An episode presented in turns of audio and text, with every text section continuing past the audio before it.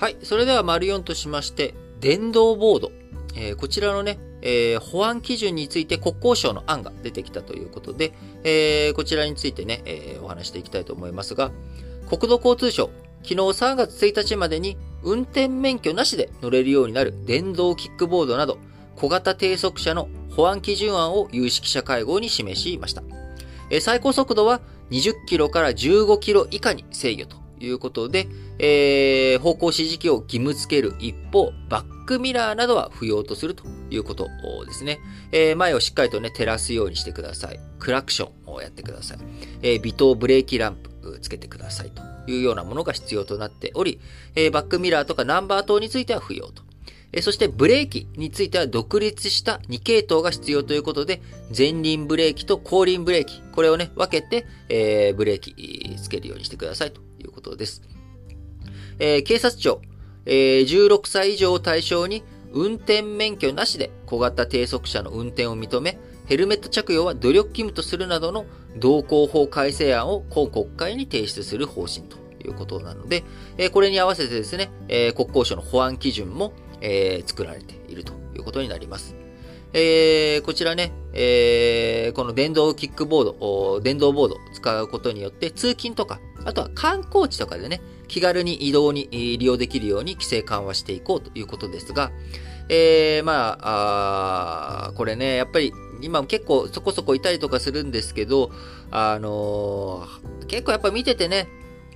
危ない感じで走っている人たちもいるので、僕は運転免許なしで本当にいいのかなっていうのはね、非常に感じるところなんですよね。あの、自転車とかもそうなんですけれども、あのー交通ルールを守らないものが道路にいるっていうことの危険性、危なさ。えーというもの。これはやっぱ日頃僕も運転をしているのでね、非常に感じるところなんですよ。えー車道に逆、車道を逆走する自転車。信号を無視して、えー突っ込んでくる自転車。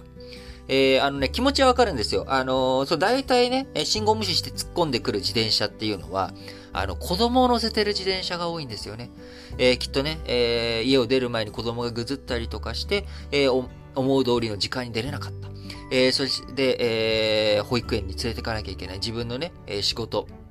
職場に、えー間に合うためには、この信号、止まってはいられない。っていうことで、えーパッて赤になって、えー瞬間、それでも突っ込んでくる。えーそうすると、大きい、あの、歩道、大きい道路での横断歩道だと、赤になった後にその右折車がね、えー来たりとかもするんですよね。えーだからね、本当にすごい危ない。その、人であれば、人間のスピード感であれば、まあ、あの、こう止まれるんですけど、自転車がバッと出てくると、えー右折の時にね、えー結構危なかったりとかもするので、あの、改めてやっぱりそういったところの交通ルールをしっかり守る。赤信号はやっぱりね、渡るっていうのは、これはすごく危険なことですよということはね、あの、自動車とかで、えー結構、おなんかね、パッと見こう結構お怖そうなあー車とかでも、赤信号ってなかなか無視しないんですよ。まあ当たり前ですよね。あの、当たり前ですよねっていうのは赤信号を無視すると、自分がコントロールできない要素で事故するわけなんですよ。要は相手が、えー青信号で突っ込んでくるっていうことは止められないじゃないですか。こっちとしては。それで、なので、えー赤信号について、えー僕とかは無視できないんですよね。僕とかって言っても変ですけど。だだけど、なぜか自転車とか人間だと赤信号って無視する癖がついちゃっている人も一部いると思うんです。あの、僕も昔歩いてる時とかね、えー車が来ないんだったら赤信号渡っちゃえっていう、まあこういったことやってたんですけども、あの、ある時にやっぱ子供に見られたっていうことがあって、あのーコンビニからの帰りで、あちょっと赤信号渡っちゃえっていう時に、子供に見られたんですよね。自分の子供じゃないですよ。僕子供いないんで。子供じゃないんですけど、幼稚園児ぐらいの子に、えー、24、5の時かな、見られて、その時に、ああ、これはまずいなと。この子供が、あの、渡ってもいいんだって思ったら、この子は渡らせるわけにはいかないなと。えやっぱり子供を道連れにするわけにはいかんということで、そこから僕は、あの、赤信号を、どんなに、絶対に安全だってなっても、渡らないようにしようっていう風にしています。あの、ただこれはね、あの、人によってもいろんな考え方があるので、えー、特段誰かに強制するつもりはないんですけど、あくまで自分はそうしているっていう話です。えー、車はね、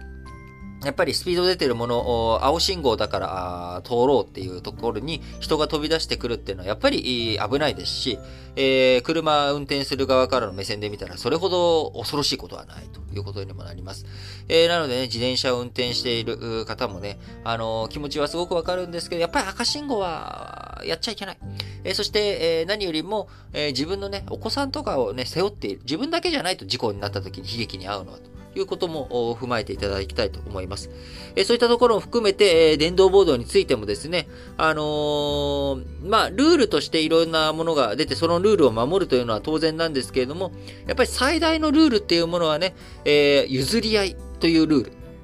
お互いにね、え道路においては譲り合いをしていく。お互い予測可能なことをやっていく。えー、そっちをね、えー、逆走しないとか、赤信号を無視しないとかっていう、まあ、その当たり前のことをしっかりと守っていくっていうことが大切なんだと思います。えー、それはね、何も、あの、電動ボードとかだけの話じゃなく、えー、道路の運転とかね、え、そういった話だけじゃなく、日頃の僕らの生活において、えー、いろんな人たちとのやりとり、えー、そういった中でね、あの、相手がびっくりしない、相手に対して、えー、リスペクトしていく、お互いに譲り合いをしていくっていう精神、これがね、社会全体を良くしていく上でも、僕は大切な心構えなんじゃないのかなって思っています。